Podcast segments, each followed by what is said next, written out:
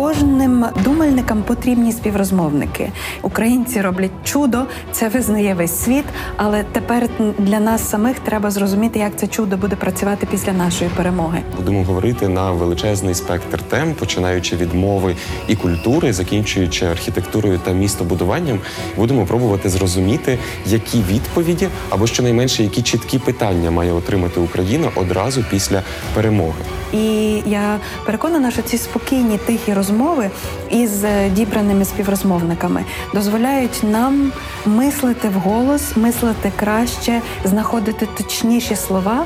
Це Ірина Старовойт, мене звуть Володимир Біглов, і у нас для вас є плани на завтра.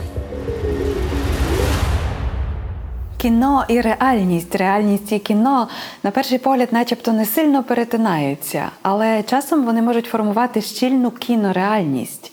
Ми над цим рідко замислюємося, але сьогодні поговоримо з тими, хто про це думає. Власне, ми з вами найчастіше кіно дивимося з екрану і можемо скласти якісь свої суб'єктивні особисті враження. Дуже цікаво буде поспілкуватися з людьми, які кіно не тільки дивляться, але й досліджують. Ми зібралися говорити про рухомі картинки і про їхній вплив на наше життя і уяву. Ми знаємо про те, що кіно від часу свого заснування мало впливу від українців також, і українцям є про що розказати про себе в кінематографі, але так сталося, що в незалежній Україні якраз сфера кіно, мабуть, дуже швидко занепадала і остаточно занепала до кінця 90-х років. Потім це все намагалися відродити кілька разів і не завжди розуміли, чому і для чого. Потім стало зрозуміло, що війна триває на культурному фронті, і це все дуже серйозно, а відповідати особливо немає чим. І потім, врешті-решт, ми зрозуміли, що за роки, скажімо, від 2000-го, Росія побудувала цілу індустрію, якою вона не просто відображала реальність, вона втручалася в реальність, вона дотворювала і перетворювала реальність, в тому числі в українських головах. Сьогодні з нами двоє співрозмовників, які про це щось знають. Отже, в нашому бомбосховищі сьогодні історик та історик мистецтва, дослідник візуальних студій, викладач Українського католицького університету і дослідник Центру міської історії Богдан Шумилович. Добрий день. Добре. І творець YouTube-каналу «Загін кіноманів», актор Віталій Гордієнко. Дякую, привіт. Мені просто слово «творець» сподобалося, таке ніби. Ми старалися. Ось. Привіт усім. Так, я люблю в камеру дивитися, мені незвично поза неї дивитися. Я думаю, ти призвичаєшся. Добре, я спробую. Перше моє запитання, коли ви стали підозріливими щодо того, що таке кіно і яким чином воно впливає на нашу свідомість? У мене цей процес почався з початком... умовно кажучи, у мене ж канал був 5 років вже про кінематограф, тобто я досить часто досліджую це питання, але саме про, що стосується російського, наприклад, я задався питанням буквально перед вторгненням десь за 2 місяці, я подумав зробити таке відео, про... мені товариш запропонував, каже, слухай, в Росії ж якось нас показують. Я почав думати про це, думаю, реально там було дуже багато фільмів, які демонструють нас якимось чином. І, по суті, коли я вже почав заглиблюватися цю тематику більше після початку вторгнення, бо я так і не встиг зробити таке відео, і добре, що не встиг, то я почав розуміти, що, в принципі, люди, вони іноді можуть нічого не знати про якусь країну, і вони дивляться, бо вони не читають книг, не дивляться якісь дослідницькі матеріали про якусь умовний Сингапур. А коли вони бачать якийсь фільм, де показують Сингапур, то в них з'являються якісь оці кліше. І якщо показувати якусь країну постійно в кінематографі однаково, в якомусь масовому кінематографі, на який ходить народ, прямо, як це, мас-культ називається, да? То у вас з'явиться таке відношення до цієї країни. От у нас навіть теж, якщо сказати Китай, відразу Джекі Чан там з'являється в голові. Якщо сказати, не знаю, Америка, супергерої, як... І це ж, я ніколи не був в Китаї, але в мене відразу, бійки Джекі Чан в голові. Бо так сформувала мені масова культура кінематографу. Ось, і саме так, в принципі, Росія вдало брала цей інструментик, і почала монтувати образ українців в себе в кінематографі. І причому мені досить цікаво було, чи це була прямо політика їхня, ну, тобто, чи хтось задавав темп, типу, так, нам треба показувати їх так. Чи це вони всі прямо так ставляться до нас, що такі, так, ну от така якась у них загальнодержавна думка, яку навіть не треба проговорювати. Тобто вони вже і так знають, що якщо ми хочемо показувати українців, то вони будуть зображені саме так. От. Бо, умовно кажучи, якщо в нас в кіно, наше кіно теж можна, як це, упрекнуть в клішованості, коли ми показуємо німця, то це якийсь там злий такий, типу, рокер. Якщо ми показуємо китайця, то це теж якийсь має бути битися він має. Ну, тобто, і ми ж не проговорюємо, тобто в нас немає загальнодержавної ідеології, що так, німців показуємо так. Тобто це ми вже звикли, що це буде так весело, і може в Росії так само. Ну, але мені здається, що насправді в Росії цей образ українця, він все-таки насаджений зверху. Це вигідно російській владі, російській пропаганді і державі творити такий образ сусіда. І це можна подивитися не лише щодо українців, там умовні грузини чи ще хтось, які є незручні сусідами, яких треба приборкати. Натомість в західних фільмах, я от згадую цей скандал нещодавній з Емілі в Парижі, там, де українська емігрантка краде все в крамницях. Там мені здається, що це ж, скоріш за все, якось, як це сказати? Стихійно. Стихійно народжений стереотип. Ну, просто я про це думав, я переживаю, що забираю у вас своя ще така тематика. Я про це думав, що перший фільм, який я розбирав, де зображена Україна за часів незалежності України, це «Брат 2». А це фільм, який, я вважаю, в Росії дуже багато хто неправильно інтерпретував. Тобто режисер показував у фільмі реальні настрої, які панують в Росії. Я впевнений, що він не задавав собі ціль, зобразити, як треба ставитись до інших народів. Тобто у нього дуже багато там, не знаю, ксенофобії, шовінізму, агресії стосовно всього довкола, крім Росії. Але він, я думаю, хотів продемонструвати, яке суспільство в Росії, і віддзеркалити його. А в Росії це сприйняли як інструкція до застосування. Типу.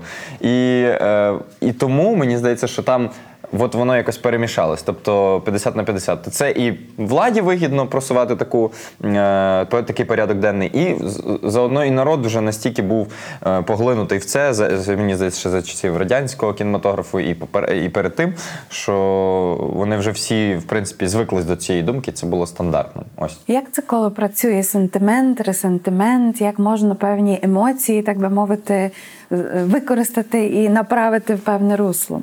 Я більше як історик, не дослідник кіно, але в цьому контексті мені дуже допомагала колись Тамара Гундурова, яка взагалі займається літературою. Та? І от вона одна з небагатьох в Україні, хто досліджував феномен кічу як чогось, що дуже потрібно для того, щоб затулити реальність. Ну, якщо згадаєте там дефініції Кундери, він описує це. Ну, умовно, ми можемо так. Я дуже, дуже спрощую або навіть перекручую, але умовно реальність неможливо пізнати. Вона фрагментована, вона дуже складна і вона текуча. Плюс в реальності дуже багато лайна.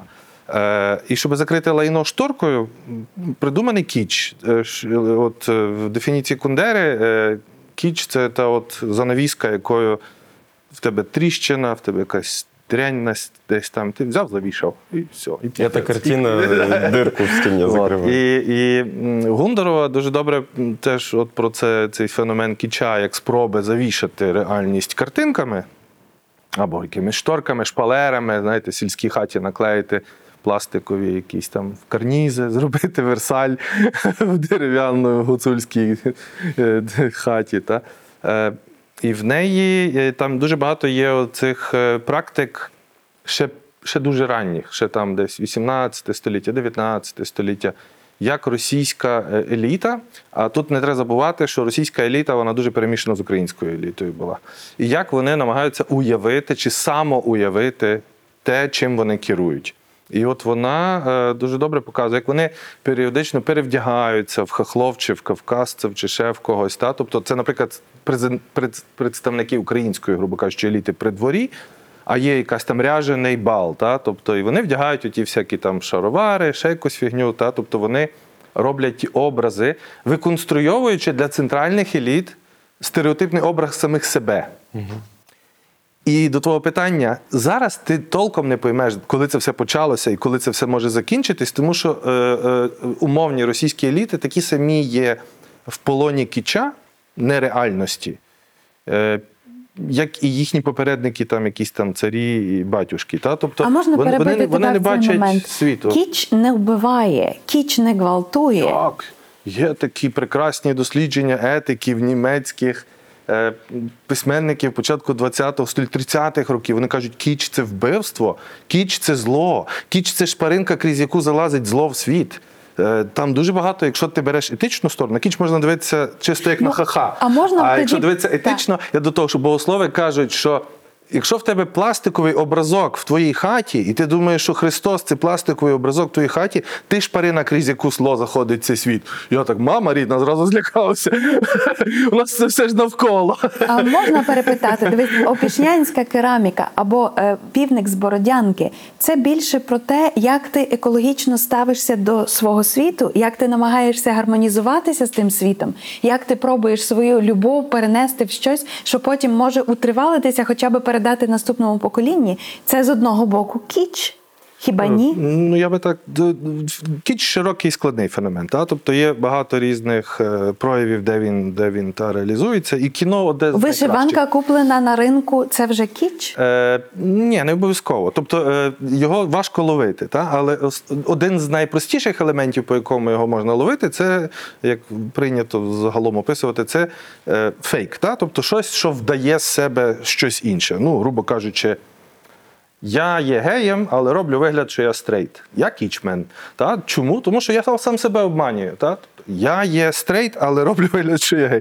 Та? Тобто, коли ти маєш бажання прикрашати або змінювати, або робити маскувати, ну, опішнянська кераміка, це ж вона нічого не маскує, вона собі є, там вона може щось наслідувати, бо є ж дуже багато сюжетів. Ти наслідуєш, ти вчишся, ти повторюєш, ми не є в вакуумі, ми всі повторюємо за кимось. Та?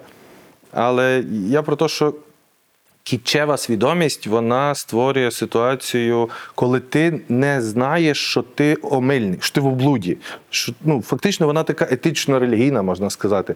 Вона говорить, ти не знаєш, ти не пізнав, ти перебуваєш в херні, коротше. Окей, я думаю, що тут ми можемо зробити такий висновок, що кіч буває від бажання прикрити щось, так, або там сконструювати образ, як на оцих от ряжених балах. Але з іншого боку, коли ми бачимо яку-небудь бідненьку хатинку... Зробити підручними засобами. Подібно на щось інше. Так, вдавати. Ви що вдавати? Жити і вдавати, що ти віриш. Кіч може бути з бажання краси, з іншого. Звичайно. Так? Кіч має терапевтичну функцію, він лікує, він дозволяє людині признати, от хахли, ані такі є. Вони співають, танцюють, вони йобнуті. Прекрасно.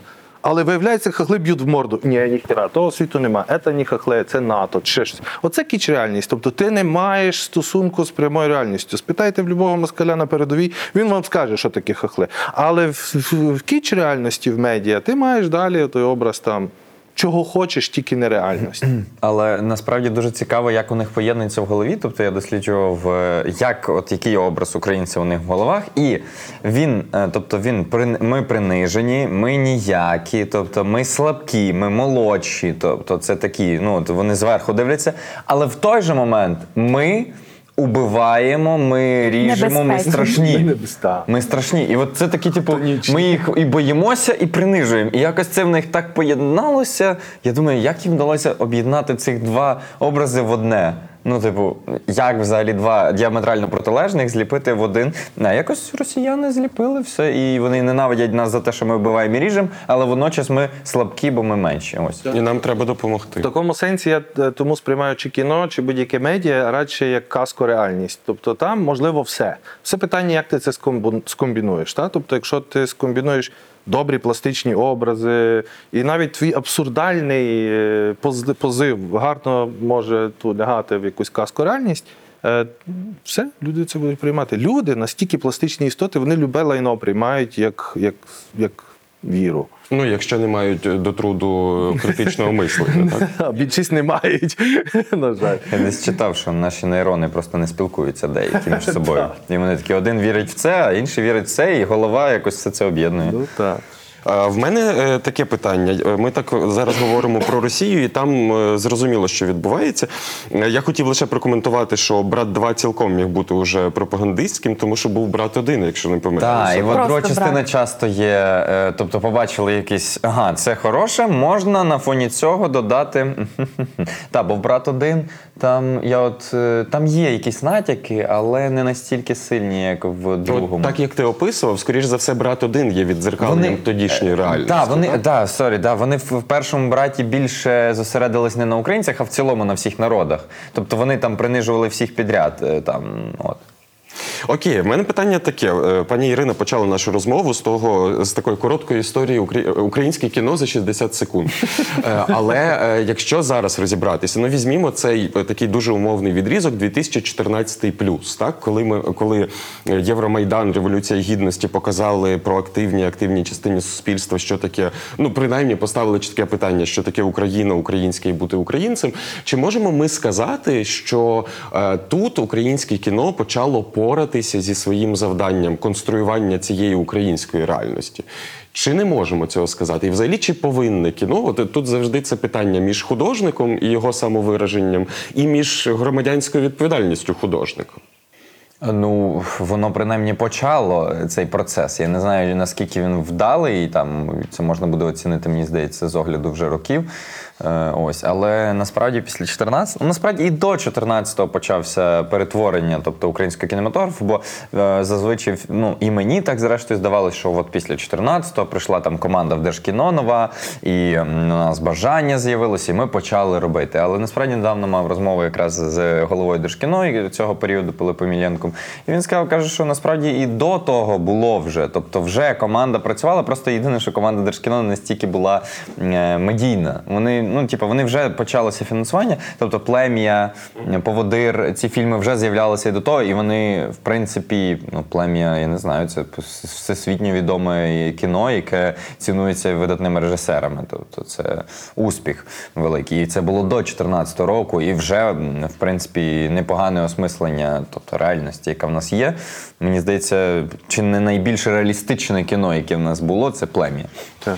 Але після 14-го стається бум через те, що зрозуміло, що ми, ну як не крути, українське суспільство, я просто зазвичай використовую «ми», але ну я був несвідомим, в принципі, в цей період, бо якась школа, ти якось такий, типу, це несвідомий період твого життя, ти не знаєш, що ти робиш, ти просто рухаєшся.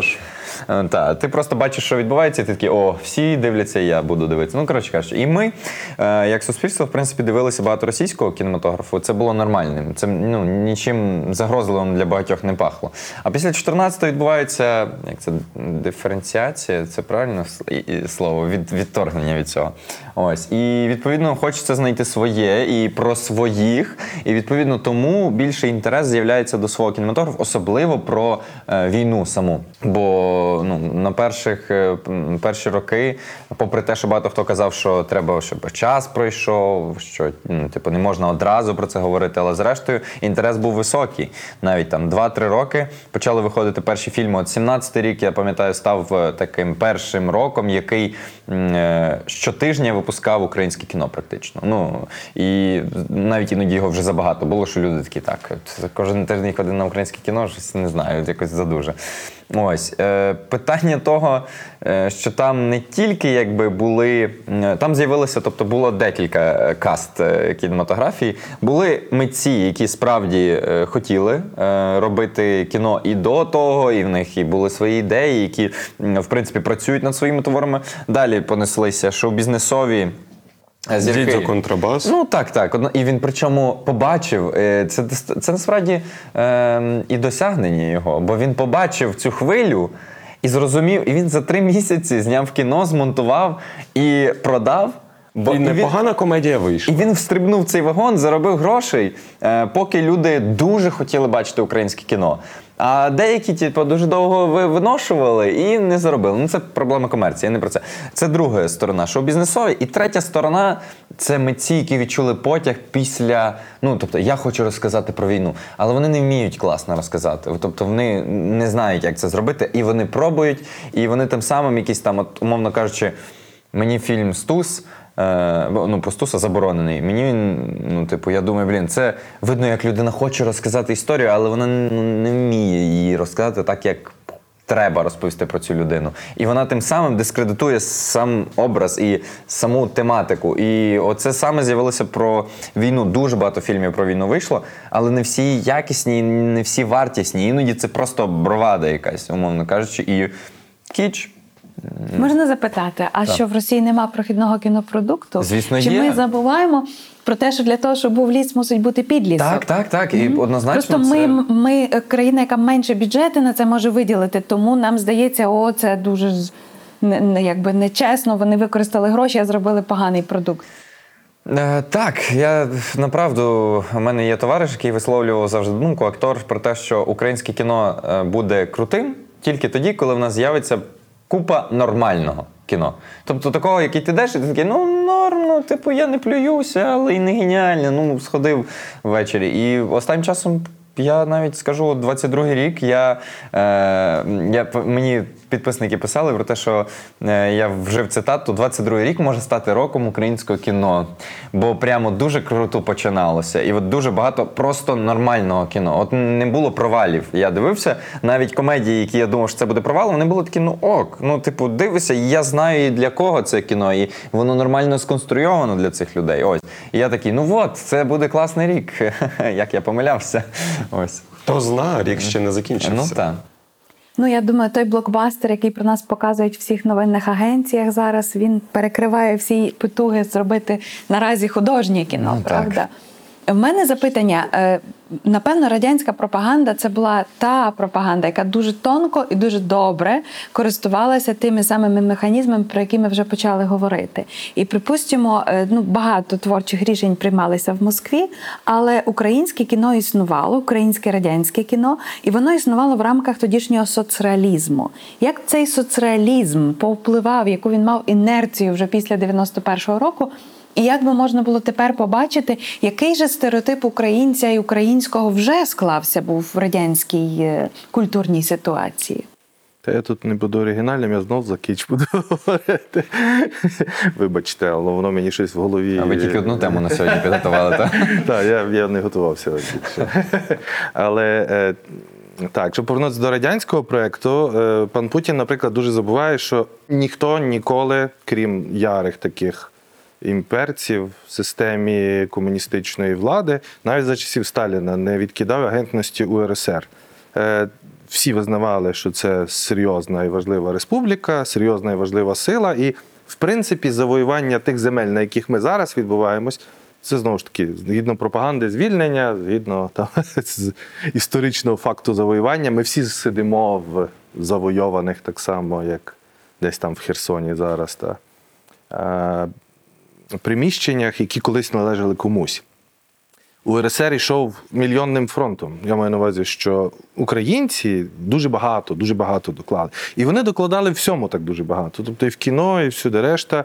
Як ви знаєте, там, ну, я не є істориком кіно, але ми знаємо, що українське кіно було достатньо автономним і сильним на початках Радянського Союзу, в часи сталінізму, коли все централізували і створили одну централізовану установу, вбили оті всі такі майже незалежні проекти, які зараз досліджує центр Довженка, де вони там визбирують по крихтах, бо в той момент тоді ж і були україномовні стрічки видаляли, їх заміняли російськомовними, тобто дублювали, та дуже складно знайти оригінали. І так виглядає, що ви ніхіра не робили, хоча насправді це все неправда. Тобто часом це робилось навіть зворотньо, коли зачистки робилися в часи високого сталінізму. І коли ми беремо кіно від високого сталінізму, це суцільна кічуха. Це жахлива, страшна кічуха. Це зазвичай це такий, має бути redeemable evil, як вони це називають англійською. Великовне зло. Тобто, зазвичай будь-який троп фільму полягає в тому, що є якийсь redeemable evil. Я, перепрошую, використовую ці терміни, бо в основному читав про радянське кіно і іноземну літературу, бо нашу страшно читати про це все. ну, наприклад, там є шеф лісгоспу, який, сука, сволоч, рубає ліс на горбах. І через це може бути там якийсь ґрунт суватися може, та? Ну, це ж зло, але воно таке. Ну, типу, можна, ну, часом могли до такого шефа лісгоспу причепити, що він ще в часи буржуазної Польщі чи ще щось там був там якимось важним чувачком. Тобто зло десь ще звітом з минулого тягнеться. Хто його може перемогти? Зазвичай це пара, він і вона. Між ними має запльонтатися кохання. Воно таке банальне, вони будуть стояти на тлі зірок, разом вони воз'єднаються і переможуть гребаного голову колгоспу. І більше не будуть вирубувати ліси, і майбутнє стає світлим, прекрасним, і вони там одружуються. От зазвичай все має отаку більдунгсроман, типу історію трансформації суб'єкта, яка настільки плоско показана, що хочеться не дивитися. Та?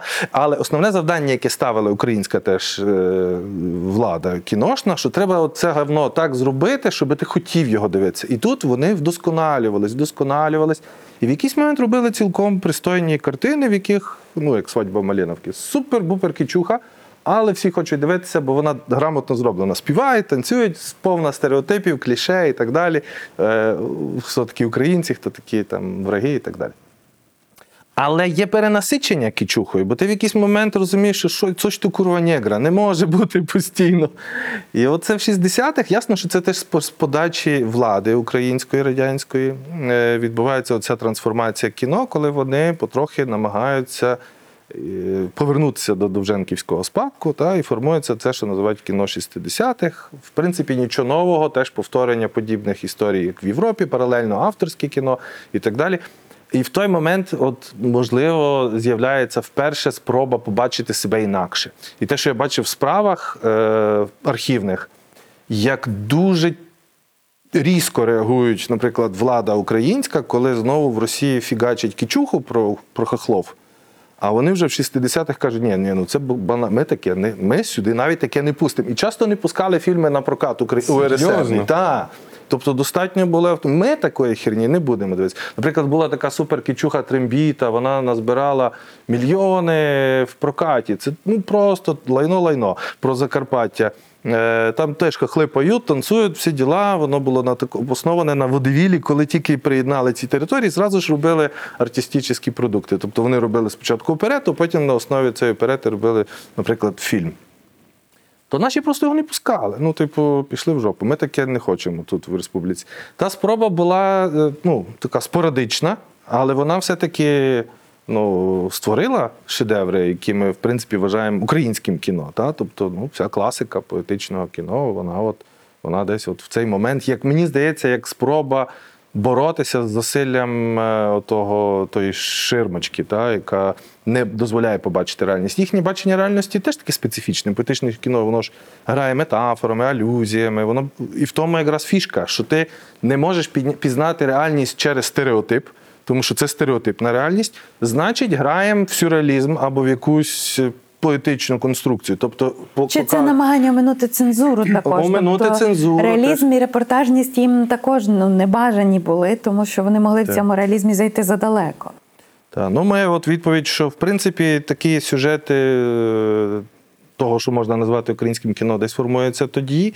А зараз ми так постійно вагаємося. У нас такий от маятник між там Слобошпицьким і там «Політ золотої мушки». Між, от, це два тих самих українських тренди. Ти маєш або ті батяри, ну, шляхетні волоцюги, ну, просто кічуха-кічухою. І тут Слобошпицький. І ти бачиш, це два ідентичності українського кіно, які постійно між собою говорять. Але вони дають різноманітність. Тобто, воно створює напругу. З ними не треба боротися, треба спостерігати, тішитись. Так ти кажеш, як буде ринок більший, буде запит. Кожен буде розуміти, для кого це. Хочу, йду з дітьми на кіборгів, а хочу, йду на щось, щоб я помучився. А я, скільки я кайфу дістав від «Дюни», звичайно, це не українське кіно, але ми з дітьми ходили по колу. Як це не українське кіно? Дельні Вільненко. Але я ото сидів і з дітьми кажу, а дивіться, а може це Зелений, це от, це той, а Владимир, це той. Вони так, дійсно, алюзія така вийшла. випадково, не випадково про Україну. Угу. Тільки що ми ще не в печерах. Бо в нас стандартний сюжет, насправді, доволі такий кінематографічний зараз відбувається. Я, до речі, порівнював собі історію, те, що зараз відбувається, цієї війни проти Росії, з історією Гаррі Поттера. Ну, отак. Я не знаю, Роулінг просто геній, генійка. Так, так. Але вона теж епічна. Наприклад, ми з студентами, я їм завжди кажу, про що історія Котигорошка. І ми починаємо сміятися, а це, кажу, це головна вистава Львівського лялькового театру. Тривалий час. Це театр названий, здається, чуть не імені Котигорошка. Я жартую. Але вони нею найбільше хвалились. Вони її возили на всі міжнародні можливі вистави. Котигорошко є головний твір, мені здається, для дітей, які обов'язково, ну я там знаю, я мусив обов'язково читати Леся Микиту, чи це не казка, але Котигорошко – це казка казкова, та? Тобто, і це цікаво, бо є ті літературні казки, а це правдива. Ну, то ти маєш зелений горошок, який завалився в підлогу, і з нього виріс якийсь непонятно хто б'ється зі змієм. Мені здається, що ми свою реальність проживаємо як казку, і казки проживаємо як реальність, і в цьому дуже класно. Бо кіно, воно, ну, це не про реальність, це про уяву. Просто, що русські нас уявляють так, а ми навіть їх не уявляємо, бо нам нахер не треба, як казав Подерев'янський. Але проблема, що не ми з ними воюємо, вони з нами. Ну, тобто вони нас хочуть знищити. І тому уява дуже... Ми чому б говоримо про їхню уяву? Бо вона вбиває. Наша ж уява нікого не вбиває, ми хочемо себе уявити, а вони хочуть імперію переуявити. А в імперії не буває сильних елементів. Ну, тобто імперський суб'єкт мусить бути, ну, як жінка. Нею треба управляти. Вона не може бути вільною. Що це за херня, та? І так само є якісь хохли, значить, вони мають мати образ м'яких, там, ще якихось, але точно не таких, які вони можуть бути. Ну, це така от. Несуб'єктність. Так, домінування. Люба форма домінування, вона передбачає знецінення і зменшення твоєї можливості, перетворення тебе в суцільний стереотип. Роблячи проміжний підсумок, чи можна сказати, що уявляти себе, думати про себе – це робота, і причому важка робота, а от прийняти готовий образ себе – це дуже просто, легко і затишно. І в цьому відношенні, може, українцям насправді складно, тому що ми мало того, що себе до кінця не знали станом на 1991 рік, ми ще й дуже змінювалися. У нас була велика динаміка в суспільстві за ці десятиліття. І таке враження, що у росіян була якась трохи зворотня динаміка. Тобто вони себе побачили, вжахнулися, закопали назад і вирішили знову робити кічуху і затулятися від реальності. Так. Ну, це однозначно. Насправді я навіть по собі бачу, як я сприймав себе і Україну в школі, умовно кажучи.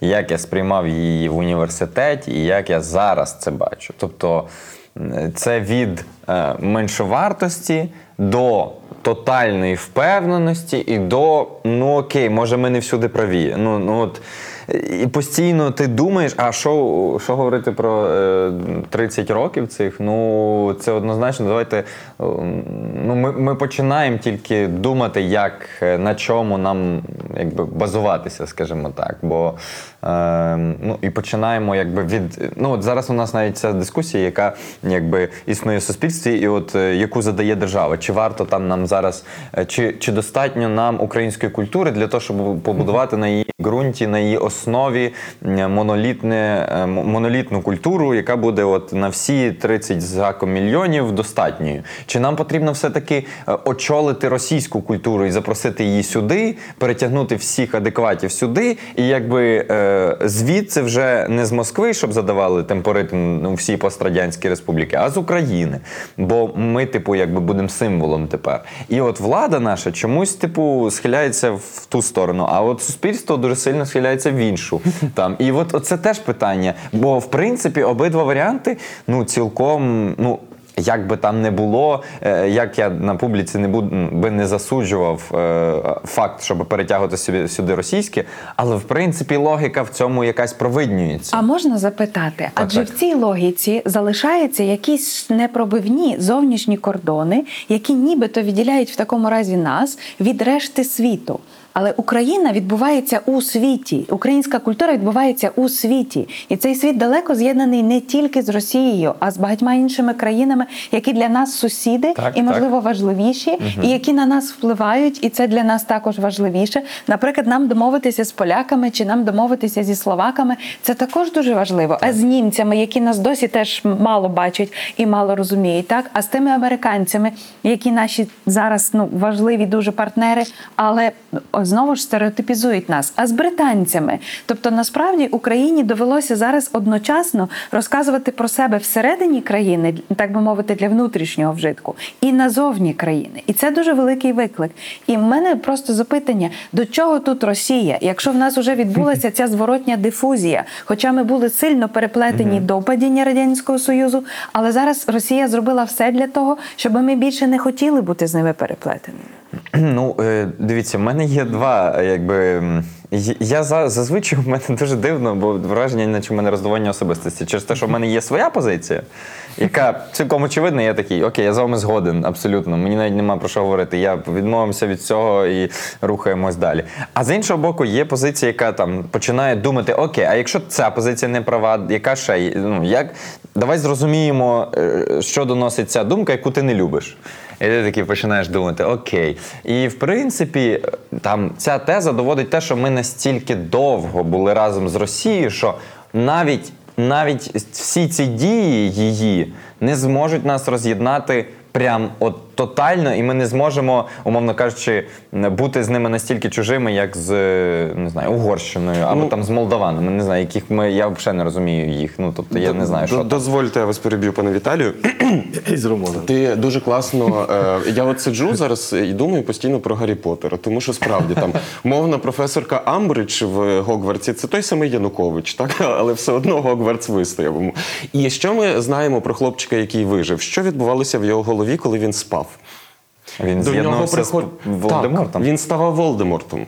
І це той випадок, коли треба вбити в собі Волдеморта. Оцей зв'язок з Росією – це той випадок, коли ти мусиш вбити в своїй голові Волдеморта, який приходить до тебе у снах.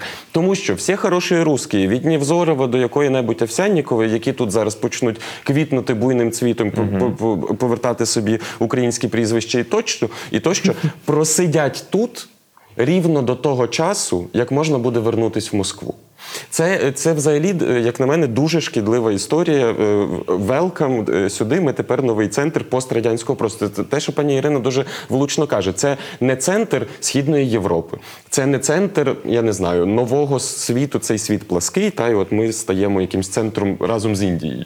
Це центр пострадянського простору. І оцей пострадянськість треба просто вичавити з себе по краплі. Я не розумію цього терміну взагалі. Мене це насправді напружує. Є купа країн, які вже по-різному 30 років розвиваються, а ми далі, це все пострадянський простір. Дякую, ви виросли. І це дуже важливо, що ви це можете сказати. Але ці рамки... продовжимо. Так, ці рамки були виставлені, насправді, навіть не нами. Це був термін, який був запропонований ззовні переговорниками, які хотіли якось означити всі ці колишні 15 республік, які відмовилися вже називати себе республіками, бо вони були окремими країнами. Так? Ну, пострадянський простір. Що нас об'єднує з Казахстаном? Я не розумію.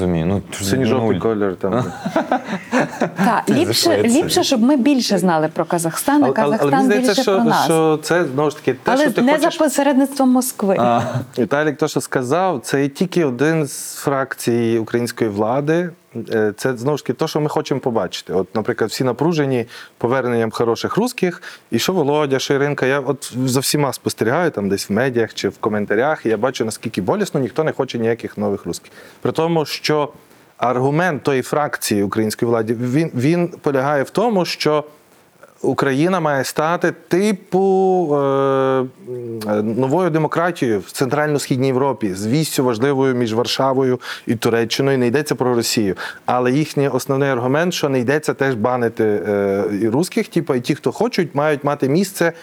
У них навіть є така метафора дурацька, нова Січ, там щось таке. Але ніхто до кінця не знає, як це збудувати, тому що йдеться про те, що ця фракція українській владі дуже добре розуміє, що ми маємо історію модерніті, тобто європейського модернізму. Одна частина пішла, ми говоримо про Західну Європу, найкраще проявляється в Німеччині, це система тотального систематизованого управління, все має працювати смузлі, все має бути суперкруто, все має бути технологічно, ефективно і так далі. Є в того модернізму є альтер-его Росія, де, ну, типу, яка є породженням того самого проекту європейського модернізму.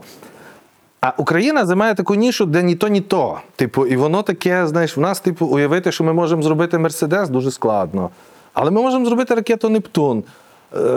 Чи ми можемо збудувати англійський парламент? Але душ з футляру від НЛО ми можемо зробити. І тут йдеться, вони шукають проект, тому що йдеться про, і це, я думаю, дуже важливий сюжет. Вони говорять, така кількість жертв, які ми зараз несемо, має сенс тільки, якщо ми маємо проект, до якого ми йдемо далі. І це не має бути проект мовно України. Це має бути проект чогось більшого, тому що вони фантазують, що їм вдасться завалити дракона.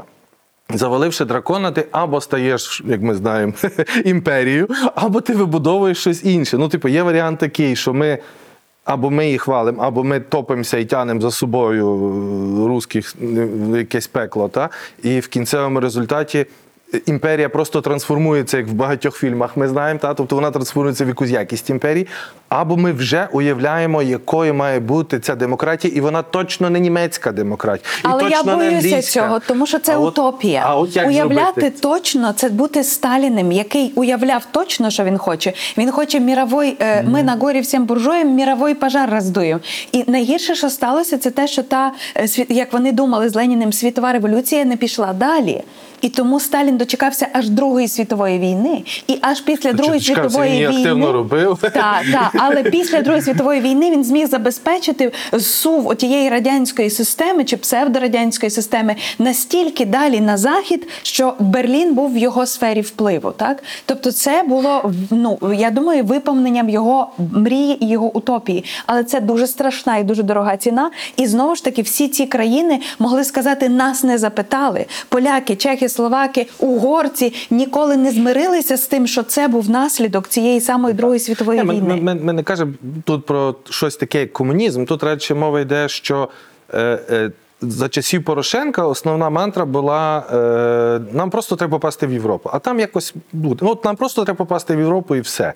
Це дуже другорядна позиція, це дуже меншовартісна позиція, яка не має твого голосу агентності. Хочуть дружити з тим, хто б'ється. Зараз, бачать, Україна б'ється, з нами дуже хочуть дружити англічани, що дуже важливо, і з ними треба вибудовувати якусь систему. Так, і з нами хоче дуже дружити Польща, що дуже лякає зараз Росії, бо вони вже розказують байки, що поляки тут чуть не землю ділять і забирають будинки у Львові назад. Не йдеться про дружбу з Росією, та? Тут йдеться про дружбу от з тими силами, які хочуть з нами дружити. І так виглядає, що і турки, але турки завжди... опасне звіно, як в битві під Батурином, чи де там, вони нас не раз, не Туркія, ну навіть ця частина цивілізації, та в якийсь момент вони вирішують, та ну нафіг. Дивіться, тоді в українському кіно є кілька важливих для нас метафор. Одна з них – це те, що наша слава в минулому, наша боротьба в минулому. І ще один важливий момент – це те, що ми реактивні. Тобто наші репліки – це завжди у відповідь на щось. Або нас звинувачують, або нас не так бачать, або нас, не знаю, там, люблять, але не за то. І перший, чи другий, чи п'ятий раз, так буквально за останні ці кілька років, Україну хочуть почути. А що ж ви таке? Розкажіть себе. Чи дійсно кіно може розказувати себе? І якщо воно може, то як воно сприяє теж нашій, ну, скажімо, політичній уяві чи соціальній уяві? Мені, наприклад, дуже важливо, що українським кінорежисером є Наріман Алієв.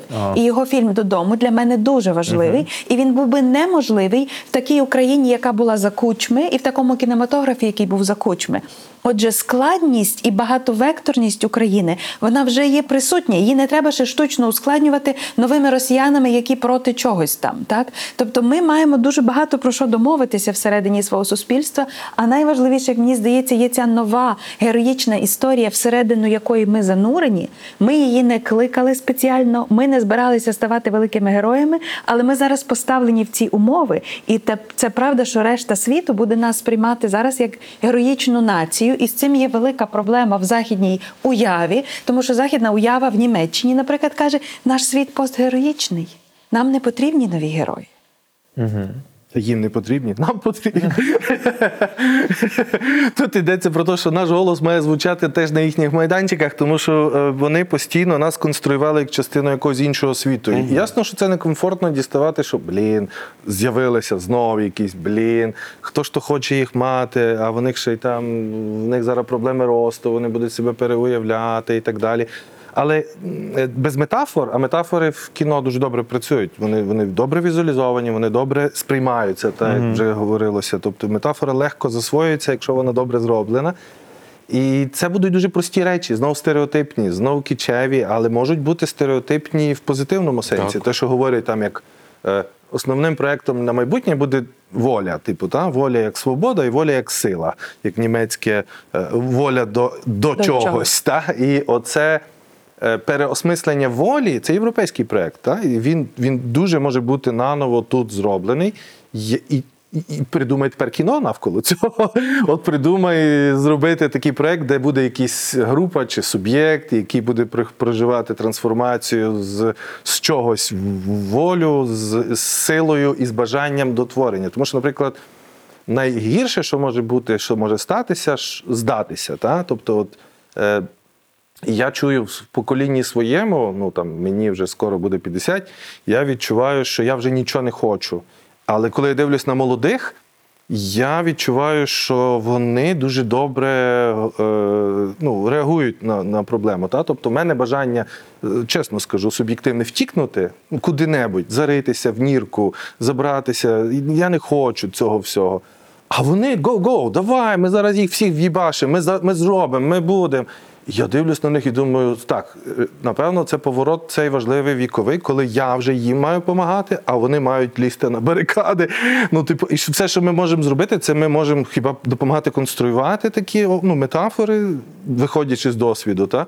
Але це їхня країна, нехай вони беруть і забирають. У нас виросло пасіонарне покоління. Це видно, як поводяться наші дипломати, як поводяться наші митці, як поводяться наші політики. І може власне, навіть що в них вже тої травми такої, перепрошую, менше. Ото вся радянська нав'язана, що ми хахли, танцують. Вони вже не бачили тих всіх фільмів. Кажуть, то пішли всі в жопу. Типу, це тільки русські бачили. Ми вільні, ми сильні, ми можемо дати приклади. А можна тепер поговорити про горизонтальні мережі, про зміну носіїв цього самого кіно і способу його дивлення? Та? Бо, напевно, це ж дуже важливо, що виникли там ті самі кабельні мережі, потім домашні кінотеатри типу Takflix або Netflix, де ти можеш, не виходячи з дому, і кіно приходить само до себе, так? І є величезний репертуар, з якого ти можеш вибирати, але дослідження нам покажуть, що люди хочуть дивитися своє кіно, тому що чуже не завжди може їм розказати, власне, про них і про їхню ситуацію.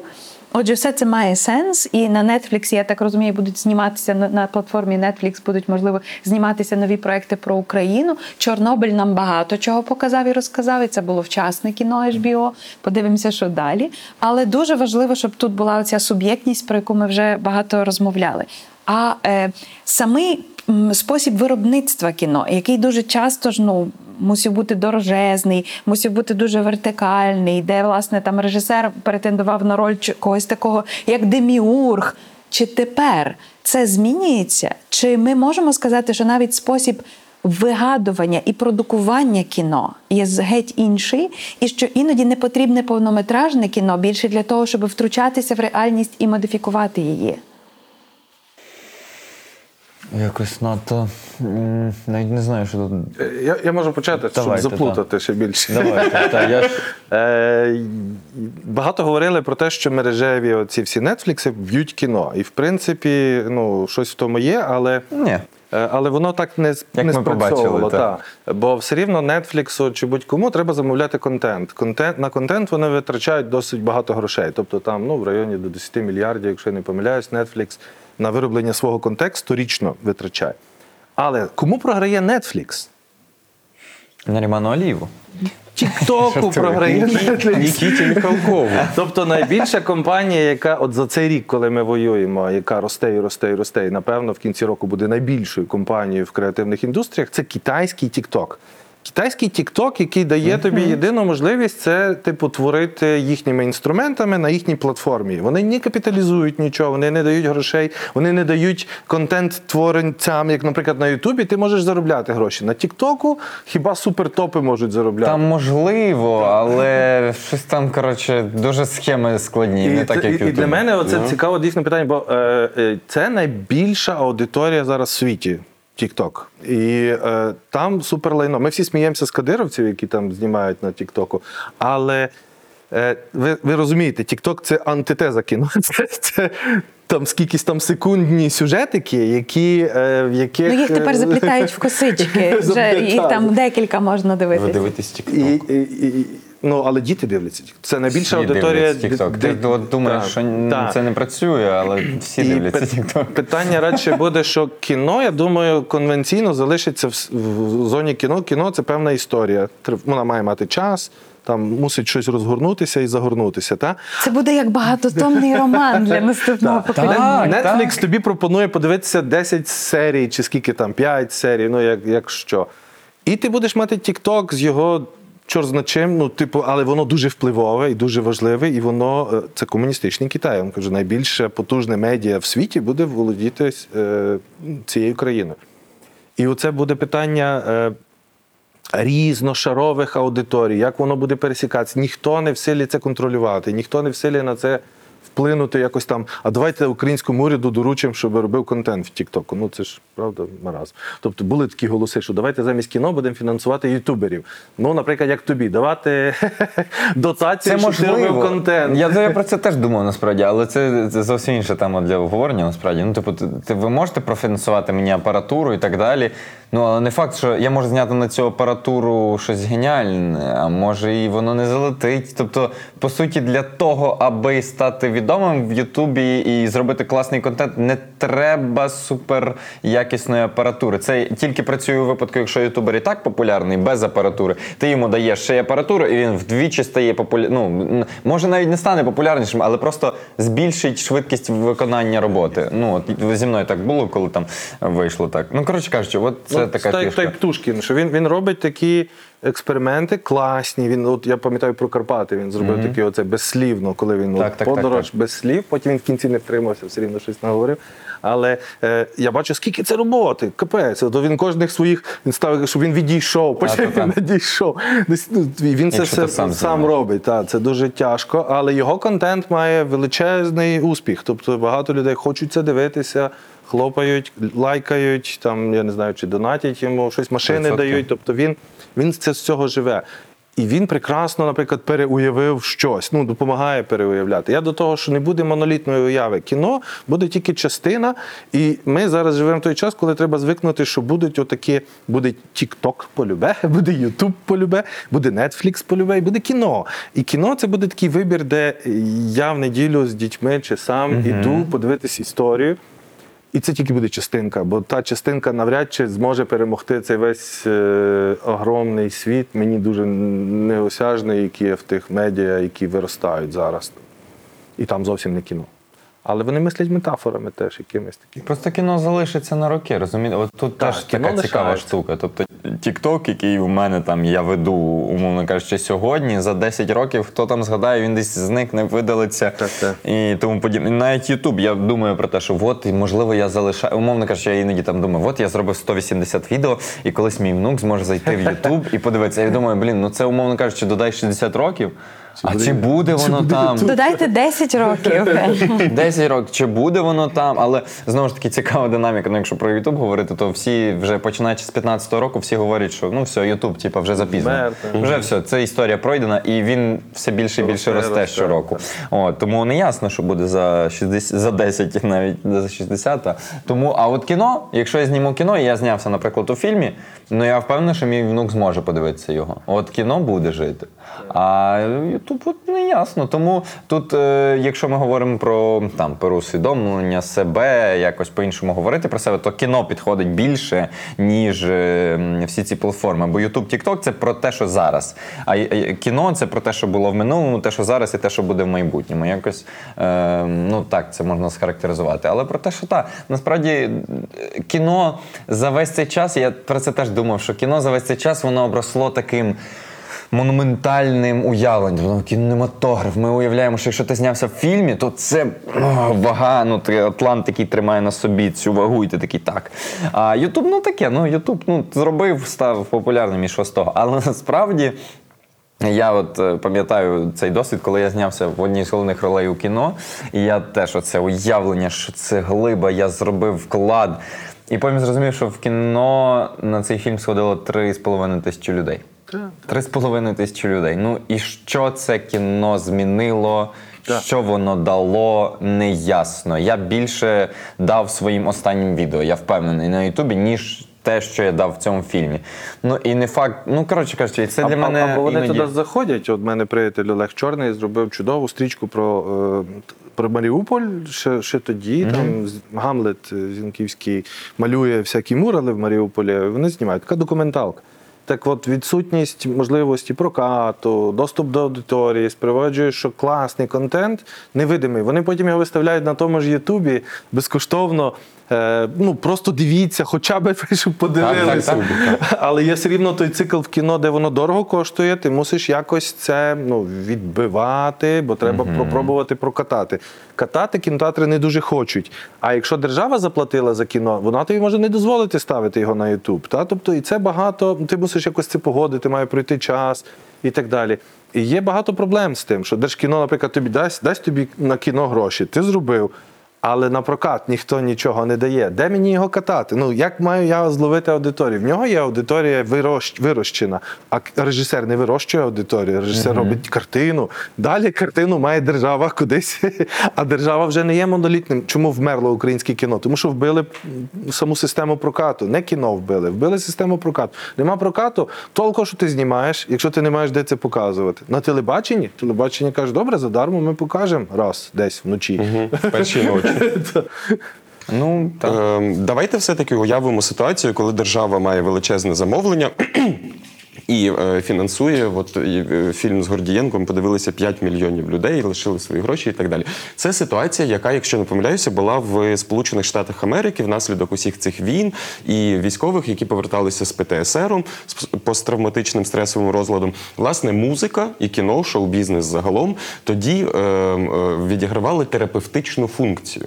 Якщо ми говоримо сьогодні про те, що національного кіна як такого, французького, американського, українського і так далі, немає, що ми вже живемо в такому безкордонному світі, то чи можемо ми говорити про необхідність українського кіна, яке після перемоги буде відігравати оцю терапевтичну функцію?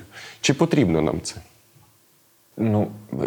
Я зазвичай, коли говорю про українське кіно, то найбільшим плюсом, яке я заявляю про нього, це те, що воно розказує про нас. Фільм «Стоп, земля» Катерини Горностай, він мені настільки подобається через те, що я дивлюсь і я бачу себе в своїй школі. Я, коли дивився, умовно кажучи, «Неймовірну людину-павука» з Ендрю Гарфілдом в головній ролі, я теж уявляв себе в цій школі. Костюмі. Але я розумію, що це абсолютно не... Коли я закінчую перегляд, я такий, ух ти, клас, я асоціювався з героєм, а потім я думаю, зараз я піду в школу, теж там щось... І розумієш, це зовсім інша реальність. Це якісь два протилежні світи. А коли я подивився «Стоп, земля», я такий, якби я подивився в школі його, я би такий, я завтра піду в цю реальність. І я можу себе з'єднати з цим. І ось це те, що нам треба, і мені здається, що нам треба це. Нам треба такі фільми, які будуть нас презентувати, представляти нам вже. Бо, знову ж таки, повертаючись до того, як планує влада розвивати нашу державу в майбутньому, який в нас план, дуже багато акценту на зовні, як ми змінимо все ззовні, Але ми забуваємо, що в нас в Україні треба стільки людям, як це, не сказати, перепрошити людей, це занадто жорстке порівняння. Та нормально.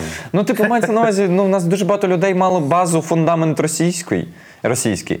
І зараз вони втратили його, і нам треба збудувати базу, фундамент український, а влада така, але ми будемо змінювати всіх довкола. А ці люди, якось розберуться, І ці люди такі втратили російський, такі, не знайшли нічого іншого, давайте заново будувати те, що нам вже давно знайоме.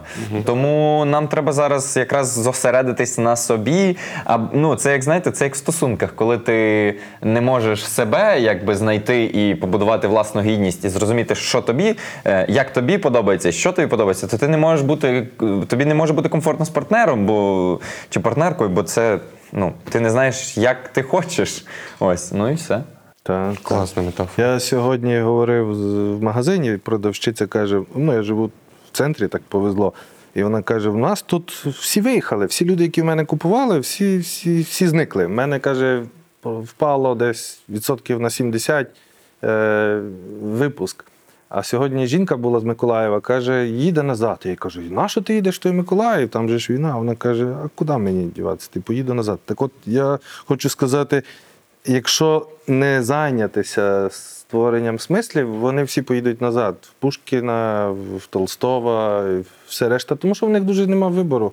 Вони вернуться до свого. У мене, наприклад, моя вся дерусифікація відбулася, тому що я живу в Галичині, тут традиційно всі ненавидять москалів. І ти, коли вступаєш... Це виріжуть на російське телебачення. І ти, коли вступаєш в якийсь вуз, і там навіть тобі не напрягається викладати історію російського мистецтва. Я вивчав мистецтво. Нам просто його зігнорили викладачі. І я його мав як кат-офф. Ми мали дуже так спорадично, але в загальному... Але ж це перші роки, коли це можна було зробити. Тому що з більшим запалом це робили. Я ще пам'ятаю, там більшість людей старших за мене з культурної сфери, вони всі мислили Чеховими, Достоєвськими і так далі.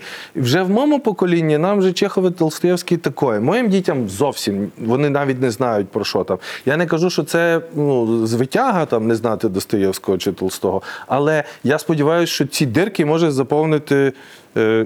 Я вірю, що є багато доброго контенту в світі, крім російського. Але це ми живемо в такому мікросвіті, а десь там в Харкові, в більшості російськомовному місті, де люди не готові. Я пам'ятаю, в Києві минулого року я був приятеля, він віддав дитину в театральну студію. Вірменин з Грузії, який одружився на львів'янці, живуть в Києві. Така типова українська родина, так. І в тій студії все по Станіславському. Там взагалі не було спроби мислити якось інакше. Це центр, це столиця. Ви думаєте, що воно може, якщо не формувати смисли, вони всі вернуться до того, з чим були? Та що тут далеко йти? Я навчався в ЛНУ імені Івана Франка, і я грав дядю Ваню, Лопахіна, і оповідання Чехова, і Достоєвського. Я знаю ці всі монологи на пам'ять, бо я це грав.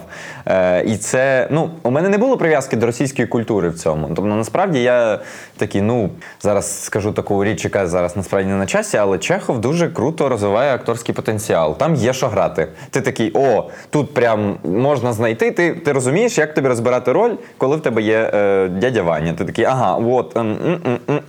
І досить мало є творів, які настільки круто дозволять тобі навчитися розібрати роль.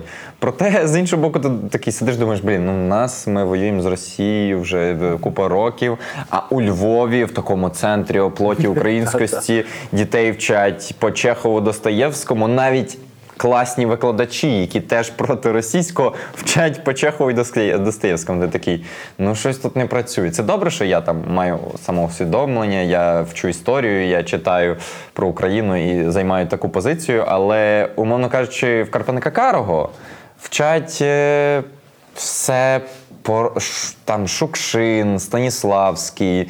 І це там, в нас ще показують, як Курбас є, в нас показують у Львові, в нас показують ще круті українські, оплоти театральності. А в Карпенка-Карого чи в Харкові Ну цього немає. Там повністю туди, бо там, розвернути повністю прожектор на російську культуру, і всі дивляться на це як щось неосяжне. І от люди з Карпенка-Карого вважають, що найкраще в світі вистави це в Москві, і вони мріють туди поїхати. І для них поїхати вчитися.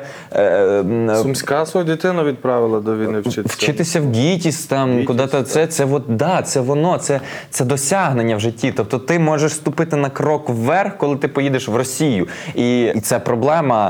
Як зараз з цим працювати, і мені здається... Але ж це логіка за залізною завісою. Це було так ті 70 років, коли на Захід не було дороги. Так, але Віталій говорить про те, що це сьогодні в Карпенка-Карого. Так, але це, як для мене, це все-таки показує, перше, величезну інерцію, і друге, що ота потужна і цікава історія української культури, вона невідома, не розказана, не взята.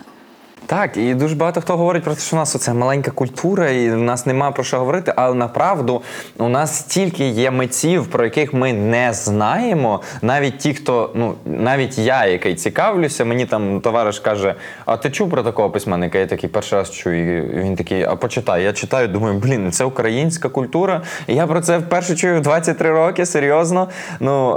І тому дуже багато людей, не знаючи, це так само, як і з Ютубом, я вже дозволю собі порівняння. Дуже багато людей каже, що в нас мало контенту, але вони його не знають і не бачать. Вони знають телебачення Торонто, Стерненко і все, хто ходить. І загін кіноманів. І так само Леся Українка, Шевченко, а що далі ще є? Остапа Українця теж дивляться. Уявляючи собі щось про майбутнє, давайте ще на завершення поговоримо про рекомендаційну функцію. От люди, які мають свою аудиторію, люди, які мають свою позицію, напевно, ми замало використовуємо це, і ми замало відповідаємо на питання, а що подивитись, а що почитати. Та тому загін кіноманів важливий, і тому він не може бути тільки реактивним, він мусить бути ще проактивним. Mm-hmm. Та?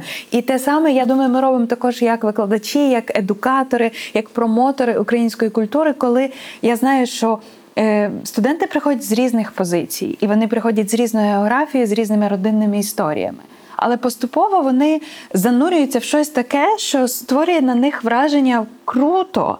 І тоді вони вже кажуть, а що ще почитати, а що ще подивитись, а де про це можна подивитися. І я думаю про те, що нам треба, мабуть, об'єднувати ці всі наші ресурси в якісь кластери, що нам треба робити оці, так як ми, як Український Пен, отримували весь час запит 30 книжок української незалежності. От давайте так, щоб чітко, що перекладено там англійською, так, чи німецькою, чи польською. На щастя, воно вже є перекладене, але за 30 книжок, вибачте, ви всього не зрозумієте, та ви ж хочете думати, що ваша культура більша, ніж 30 книжок. Угу. Направду, я іноді про це задумуюсь, що я мало рекомендую. Тобто я це все знаю, я це все споживаю, але я такий думаю, це ж всі знають. Оманлива нульова позиція. Всі дивляться там, не знаю, Безодню Мюзік на Ютубі. Канал про музику українську. І я такий, всі ж його дивляться, якщо ж я буду розказувати. Або, розкажу я, що всі будуть дивитися, ви його і так знайдете, коли прийде час. Така ще є позиція у мене, умовно кажучи. Бо дуже часто, коли ти щось кажеш, люди такі заходять, такі, не дуже мені підходить, подобається. Бо вони так проклацали. А коли їм щось, я ж теж, мене хоч і рекомендували, але ти не виростаєш за рахунок рекомендацій. Ти виростаєш за рахунок своєї роботи і того, що тебе пропонує алгоритм, наприклад, це якщо ми говоримо про соцмережі.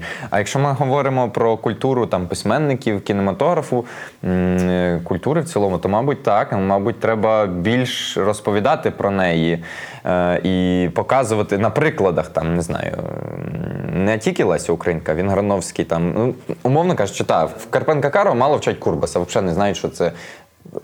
Що цей мужик зробив? Що це за всесвіт, перепрошую? Курбас, хтось, мало хто знає. Умовно кажучи, в мене навіть товариш спілкується зараз в армію, потрапив, спілкується з людьми, які не слухають подкастів, які не дивляться додому Нарімана Алієва, які не дивляться, не читають літературу шістдесятників. І він каже, розстріляне відродження, щось заговорив, а цей каже, а що це таке? І ти такий розумієш, що насправді багато хто не знає навіть про розстріляне відродження. Отже, культурний імперіалізм добився свого. Так. І як тепер донести це людям? Як це зробити? Питання, на яке я відповіді абсолютно такої вречення не маю. Я теж не маю відповіді, але я додам до твого сюжету. Я спостерігав, як, наприклад, телебачення Торонто коментує, рекомендує там нових українських там чи виконавців, чи якісь ресурси. Це дуже працює. Там я дивився, як з Альоною, як росло. Вона сама, звичайно, виростала, але коли вони про неї робили ролик, було видно, як люди пишуть в коментах, хто тут від щура, хто тут від і так багато.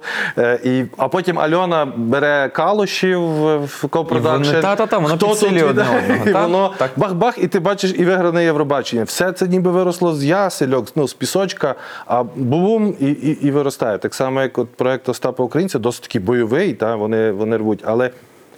Танцполи рвуть, хотів сказати. Це твоя підпільна гуманітарка, це для тих, хто не знає. Твоя підпільна гуманітарка. Але я, наприклад, був просто зачарований, і мені легко з дітьми про це говорити. Півоваров, будете сміятися, переспівує українську поезію. І він Грановського так заспівав, що я сижу, Матвій, йди сюди, я вперше захотів, дивися. І він співає, це «Минають дні, минають ночі» з хіп-хопером цим відомим, що теж був в теробороні, забув прізвище. Фагот. І там Шевченко такий, знаєш, він такий розхристаний, його так рве на кавалки, минають дні, минають ночі, а в мене це от життя, кудись воно валиться, я не знаю, і я не хочу колодою лежати, я хочу боротися, і дай мені, Боже, хоча б забити когось, але не бути непотрібним. І ти такий, мама рідна, що робиться? Але він це так класно переспівує з таким речитативом, таким хіп-хоперським. І потім заходить він Грановський, якого співає Півоваров, і він зі скрипкою це співає. А там такий романс, там таке щось, там такі метафори вибухають, там ті на багнетах солов'їв, я то... І ти такий, вау! І ми такі сіли, і кажу, Матвійчик, ти, я розумію, читати того не будеш, але давай... подивимося. І ми дивимося так кілька, і кажу, ти відчуваєш, як от по-різному, як слова, який образ, як його ковбасило, того і того. Та, типу, він починає оце... прочувати. Бо я тобі скажу поезію, яку нам читав Грановський, прекрасний. Ну я його би от хтось так наговорити, чи я не знаю, як зробити, але він в якомусь виконанні, от ще з музикою, він дуже ліричний, і він дуже такий метафоричний, він такий класний. Але кожен же ж читає, ти тільки інтерналізуєш це. Коли там ще хтось це зробив. Ще один приклад. Ми пішли перед війною в театр «Люди-ляльки» на Жадана, якого вони з колядками змішали. Боже, я ревів цілу цю виставу. Був ще тоді Олекса перед війною. Це мій, до речі, режисер, який мене вчив Чехова і Достоєвського. Кравчук? Так, Кравчук. І як це прекрасно виглядало, коли вони змішали оці колядки з Жадановим про Марію текстами. І більшість залу це молоді люди були. Тобто, я розумію, що це не масова аудиторія, але є, я собі так думаю, є продукт, який серйозний, там, чи кіно, чи от щось якась така вистава, Жадан як феномен, якого нам треба носити на руках. І це далі, ясно, що немає рецепту, щоб воно ставало частиною там світу тих же ж мереж, бо вони важливі дуже, бо ти маєш канал. Для мене культура – це теж територія, де ми обираємо своїх предків. Ти не можеш виростати тільки сам з себе. Ти мусиш мати якусь генеалогію. Але це те місце, де ти цю генеалогію можеш сам собі вибудувати.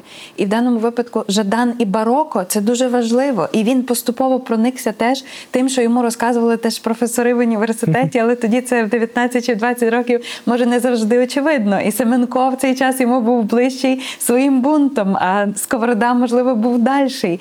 Але зараз це все сходиться в одне. І це теж, мені здається, додає нам ще якусь силу, якісь батарейки, коли ми думаємо, що, можливо, так кіно як медіум, воно має трохи більше 100 років. Але візуальність українська, вона далеко старша. І ми певні образи передавали словами, поки не могли передавати їх кіно, ми їх малювали поки там традиційним способом, поки не могли всю цю кольористику передати в кольоровому кіно.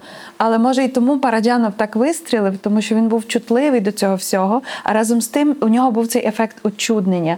Ви, українці, круті, давайте я вам вас покажу. І іноді з середини ти, може, цього всього і не бачиш. Не бачиш все, але... щодо уяви, то є такий Вільям Мітчелл, він дуже гарно, візуальність, він має такі різні типології, і візуальність мовна, чи текстуальна, вона дуже важлива, вона домінувала в якийсь період, але є там графічна уява є. Є те, що Іринка колись казала, така її називати можна ментальною уявою, коли ти сниш, Іринка казала, що я коли сплю, я окуляри там не ношу, я все бачу. І в нас дуже багато різних типів уяви. Та? Ця уява є і музичною, і ще якоюсь. І важливо з нею працювати, але, власне, культура, я от вчора стриг траву і згадував Антонича, але теж постійно думав про те, що так, це треба обробляти ту грядку, і знов Вольтер, і плекаємо свій сад, бо якщо, так як ти кажеш, якщо його не обробляєш, то воно заростає, і все. Та? Тобто тут, а вже інструменти в кого різні. Я студентам завжди кажу, де вам зручно і комфортно, там працюйте. Хочете тіктокерами, будьте тіктокерами, хочете ютуберами, будьте ютуберами. Головне, щоб не забувати, звідки ти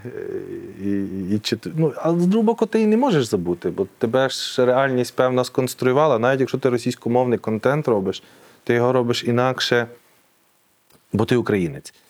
І це якби не смішно звучало. Я мав лекцію в окупований Херсон, вони ж там всі в більшості теж російськомовні. Я казав, росіяни не мають те, що маєте ви. Там іронія, вміння сміятися з самих себе, піддавати сумніву. Відсутність цензури. Відсутність цензури і воля. Кажу. І це ви побачите. Вони будуть намагатися вам будь-що конструювати, ви побачите, наскільки ви українці в якийсь момент, навіть якщо ви всі російськомовні. Трембіта не пройде.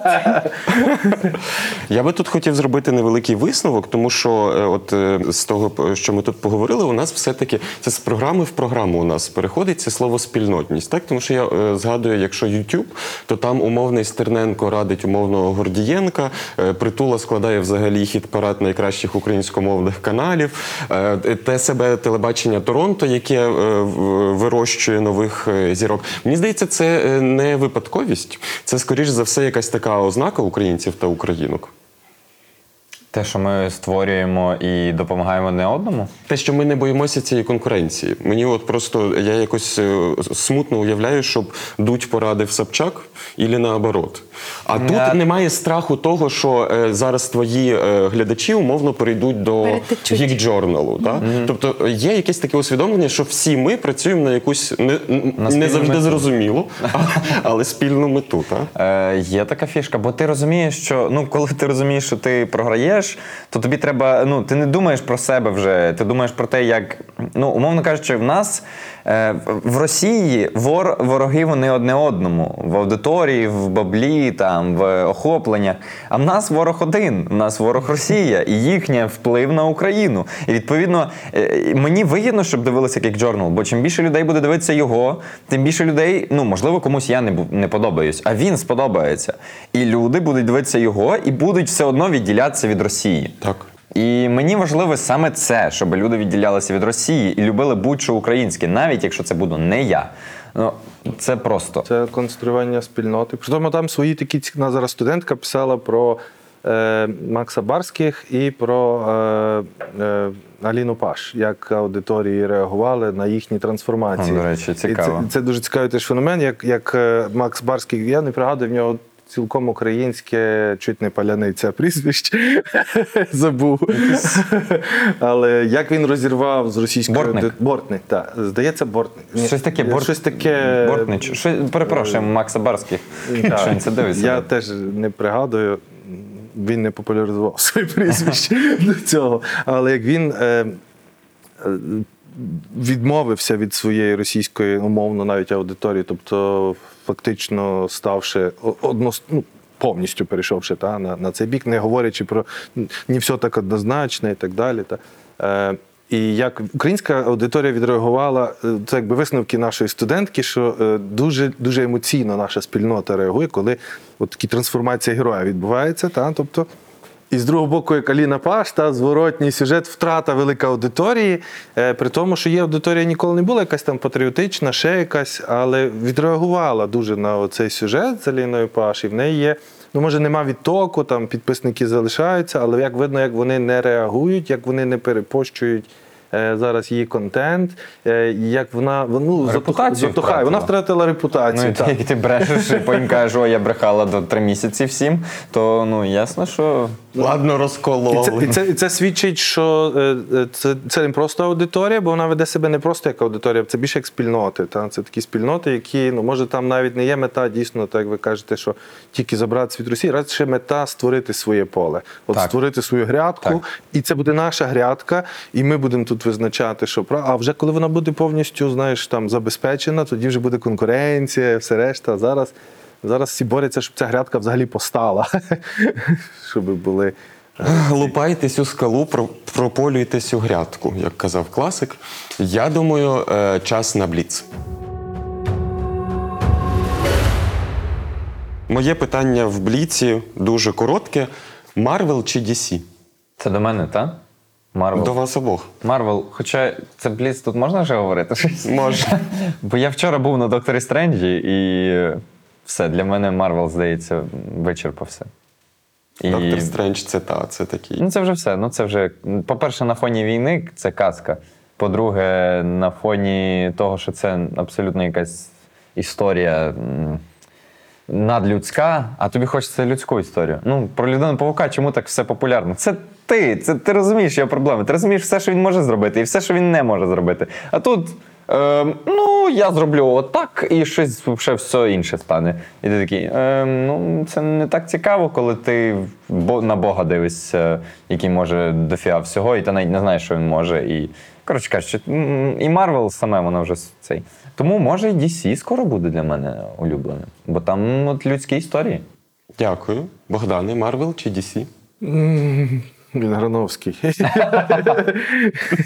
Я хіба з дітьми на це все ходжу, я вже старий, але та, ну, там, я погоджуюсь повністю. Та, напевно, Марвел вичерпується. Вони так, в мене колись один приятель, який займався контрабандою в Яворові, ми їхали з ним, везли залізо нелегально сховане в машині. Машина ламається, і треба штовхати. Я кажу, слухай, давай, може, повернемося. Він каже, ні, ніхіра, то треба їхати, бо треба заробити, бо зараз є можливість це заробити. І я думаю, Марвел так само пхає все, що можна, бо зараз є от в них. Ну, вони зробили класну імперію за 10 років, і вони зробили реально хорошу роботу. І я був в захваті, і мільйони людей по всьому світу в захваті. А зараз це вже перетворилося, це, знаєте, як хороший серіал треба вчасно закінчити. Коли закінчилась історія, а далі ти починаєш тягнути цю історію, бо просто люди її люблять. Є, так, але аудиторія. Нема про що розповідати вже. Ну, ти вже це все розповів. Це все вже я знаю. А зараз далі тягнуть, і воно вже так намагається знайти щось нове, а нове не працює, бо працює старе. А старе вже не можна розказувати, бо вже воно розказане. Ну от і все. Так, ну ми на павука ходили з дітьми. Ну, павук це вже останній для мене відголосок став. Ну, бо просто я люблю попередніх двох, і я такий, мені здається, це був фінал для мене цієї кіноімперії. Так, це бліц. Так. Ну, перепрошую, таке питання. Бліцово відповісти Marvel чи DC.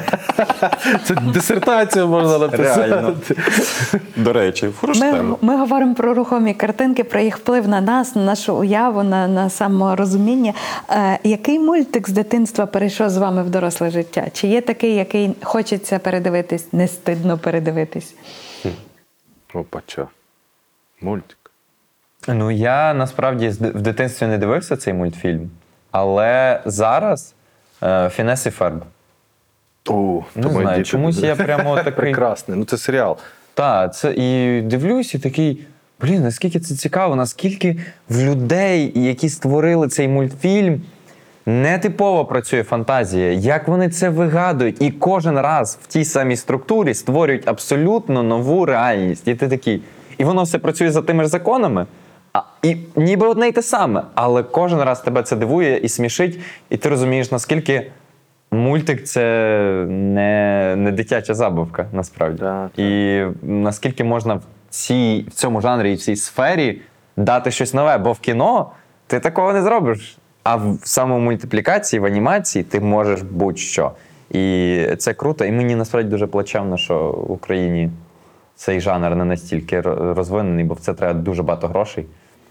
ще більше, ніж в кіно. І аудиторія треба, а нас якби не знати, як з цим. От. У нас є аніматори, але вони субпідрядники, вони працюють на вже готові замовлення. Так, так. І короткометражні у нас зазвичай мультики стають якимось там світовими хітами фестивальними. От, наприклад, «Кохання» Микити Леськова. Чудесна анімація, яку в Україні мало хто знає, але воно має нагород фестивальних, просто отак весь екран заліплений ними, коли в них йде оці трейлер. Ось. Так, «Трамвай» — це теж з пластиліну. Ну, у нас така артистична анімація. А мої діти дивляться, читають старший манго і мусить читати російською, бо навіть українською мало хто перекладає, тому що це ж нема ринку як такого. І це хіба що ти... Я не розумію, чому в Польщі є ринок, а в нас 40 мільйонів і нема ринку. От. Я такий, де тут логіка? Він то саме задає питання, бо я кажу, ми твій чого російською? Бо немає, а інакше. Кажу, читай англійською, англійською ще не хоче. Ну, розуміє, але оце така, треба переламатись, та, щоб почати. Але манги для нього – це цілий світ, я думаю... що якби щось було там. Але в мене немає одного мультика. Насправді, я так згадую, я радянська дитина. Тобто в мене є дуже чітко періодами. Періоди радянські мультики, які я запам'ятав найбільш дивні. Типу «Йожик в тумані» або оцей... Що найбільше травмувало. З удавом, який говорить з слоником і з мавпою. Ага, навіть я чомусь це пам'ятаю. Що ви думаєте? Дуже дивний. «Жив був пес». Ну, типу, це такі якісь ті, що вивалювалися з потоку, там, ну, «Погоді» чи там ще якихось. Такі якісь неймовірні дивні історії, які ти до кінця не можеш пояснити. А потім з'явився всесвіт в 90-х. Чи в кінці 80-х, то в мене був «Смерфи» спочатку серіал, і деякі, то так тішився. Я щиро вірив, що це польський мультик. Хоч ішли англійські всі титри, вони настільки гарно їх перекладали, це Чамайда, Смерфетка, Папа Смерф, що я польську мову вивчив, мені здається, завдяки тому мультику. У мене тато так само. І, до речі, дивно було, я знав теж від тата про це, і дивно було, що в нашому дубляжі переклали «Смурфик». Які «Смурфики»? Це «Смерфи». Теж почув «Смерфетка». Як вона може бути «Смурфетка»? Ні. Так. Це просто якийсь смур. Тема для дискусії просто. Ні, а, до речі, хотів ще сказати, що, мабуть, зараз я передивився... От якщо ми говоримо про мультик, який я дивився в дитинстві і зараз би передивився, це теж «Людина-павук». Ну, це, я думаю, я би з захопленням дивився. Yeah, бо класний там сконструйований якби герой, і я люблю цього персонажа, то чому би я не дивився про нього ці історії. От. Yeah. А ми пішли з дітьми теж, бо зазвичай от кіно з дітьми в якомусь віці, перепрошую, що так воно складає. Якось дивно самому йти в кіно, коли вдома діти і жінка. Ти або з нею йдеш, або всі разом. Ми пішли, але зазвичай ініціює моя дружина, і останній мультик, який ми дивилися, я не знаю, чи його можна назвати мультиком, це «Душа». І це така картина, ти потім хочеш передивитися всі зворотньо, знову піксарівські роботи, бо це дійсно як кіно, і наскільки воно... Притчеве? Ну так, воно взагалом всіх вимірах. Або «Думками на виворі». Так, це два дуже... Я не знаю, чи це мультики вже. Це, напевно, все кіно називається. Анімаційні фільми. Фільми. Ну, то це приклад, як можна рости, в принципі, роблячи хорошу роботу і рости. От як Marvel, я думав, що вони і далі будуть підвищувати ставки, а вони скотилися. А от Pixar, от вони якось все більше і більше осмислюють. Так, все. І там ті всі графічні елементи, коли відчуття, враження, реалістичні картинки, графічні, два виміри, три виміри, кольори, як вони бавляться і візуалізують же ж речі, які тяжко, страшна душа, покалічена душа. Вау. Типу. І там потім ти маєш що з дітьми обговорити, а як тобі це? А як тобі це? І це класно. В кіно тяжко таке показати, бо воно значно все-таки інший вимір. Хоча анімацію в кіно теж, як вставлять, то в тому ж Марвелі не поймеш, де кіно, а де все полетіло. Цей мах з тими шариками. Моє останнє питання в бліці. Кислиця чи лозниця? Тут стоїть питання. Ти про банення, чи про повернення, чи любов, чи що? Просто треба брати. Я за кислицю. Він класний чувак. Як він прийшов це недавно на американське ток-шоу, і я такий, серйозно, вау, клас. Він там виглядав набагато яскравіше, ніж ведучий, до слова. Так, він просто, мені здається, що якби в нього... От в нас в Україні дуже велика проблема з лайт-найт-шоу. У нас ніхто не може зробити його як треба. Мені здається, в Кислиці би вийшло. В русських ліпше це було. От після дипломатії йому треба зайнятися цим. Чудова думка, до речі. Продаємо, даруємо. Так, даруємо. Я погоджуюсь, що мені там сказати. Одноголосно. Ну, всі так б'ються за лозницю. І, ну, він ж загальному радянська людина універсального штибу. Тобто він якби людина світу, можемо так сказати. І оце бажання нас якось прив'язати його до нас, воно якесь таке, знову ж, ну, чого ви це робите? Ну, типу, хоче людина собі бути там і такою. Ну, відпустіть, нехай говорить. Він говорить теж важливі речі про нас десь на інших майданчиках. Лети. Не треба мучитись тим, що він якось не так виголошує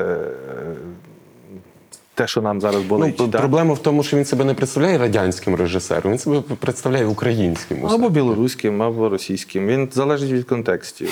У нього є стільки варіантів. Так. Тобто, то, що він має наш там якийсь, я не знаю, паспорт, він мав. Та він ж там вроді родився в Білорусі, вчився в Москві, живе в Україні, тому він... Та він навіть не живе в Україні, жив якийсь. Ну, щось вчився теж, щось нас тут, чи зняв кіно, коротше. Таке. Це таке, як Арістович. Але тільки, що він живе в Україні і має більш українську ідентичність. А це і ще далі. Та? Тобто він теж білорус, до речі, Арістович.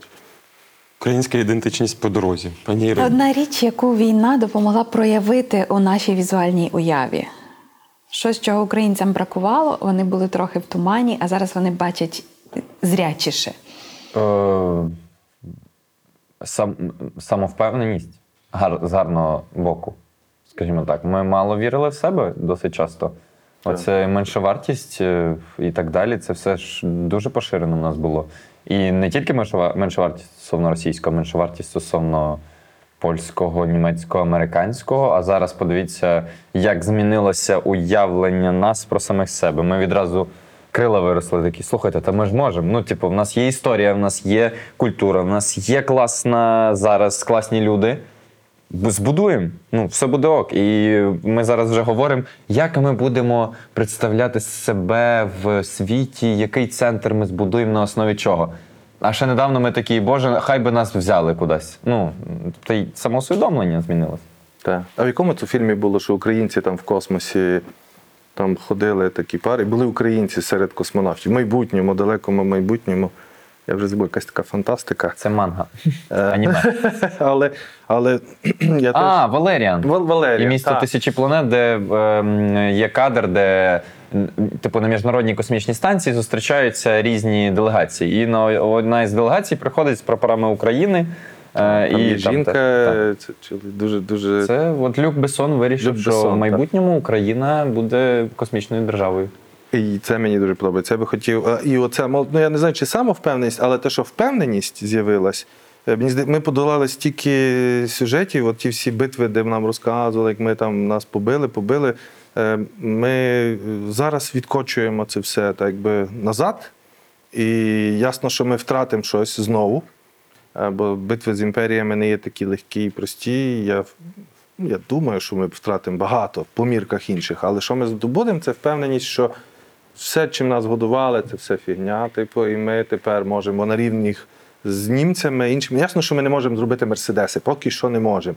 Але те, що вже все, ну, типу, ми є в паритеті, і вони не будуть нам розказувати, яким має бути світ, що вам треба робити, це вже точно. А далі вже космос, ми полетимо в космос. Я навіть думав про це, що насправді в українській історії дуже багато базується на пригніченні, тобто ми постійно найважливіші битви програємо. Це не в українській історії. Це в українській історії, писані в Російській імперії, в Радянському Союзі. Але все, ну, але я не можу... історій таких не було. Ну, але тут неможливо точно погодитися, бо все одно ми досить часто під окупацією, тільки створили відразу окупацію, билася окупація, і ми ніколи не виборювали масштабно на роки свою державу. У нас не було інституту державності, там президентів. І от зараз Ну, це одна з найважливіших битв. Якщо ми її виграємо, то ми можемо змінити... Ми вже виграли, бо всі повернулися. Я до того, що в нас була то армія без держави, то держава без армії. В нас зараз є і держава, і армія. І суспільство. Суспільство, ми б'ємося, ми щось втрачаємо, нас щось забирають. Але головне, щоб залишилась держава. Але те, що держава є, і є інститут армії. Я був пацифістом завжди. Я зараз розумію, боже, настільки важливий інститут. Якщо є армія і держава, в принципі... Ми їм зуби виламаємо всім, хто намагатиметься сюди залізти, а це найважливіше. Ми вже цей етап ми Київ стояв, стояти буде, прапор висить. І про це ми не знімаємо величезну кількість хорошого українського кіно. Цю розмову можна було продовжувати безконечно, але поза камерами оператори рясно махають руками, щоб ми вже завершували. Тому закликаємо вас прокоментувати це відео, поставити лайк, підписатися на наш канал, а також на канал «Загін кіноманів». Сьогодні у бомбосховищі спілкувалися Віталій Гордієнко, Богдан Шумилович, Ірина Старовойт і Володимир Біглов. Всім дякуємо. Ну, пасарам. Па-па.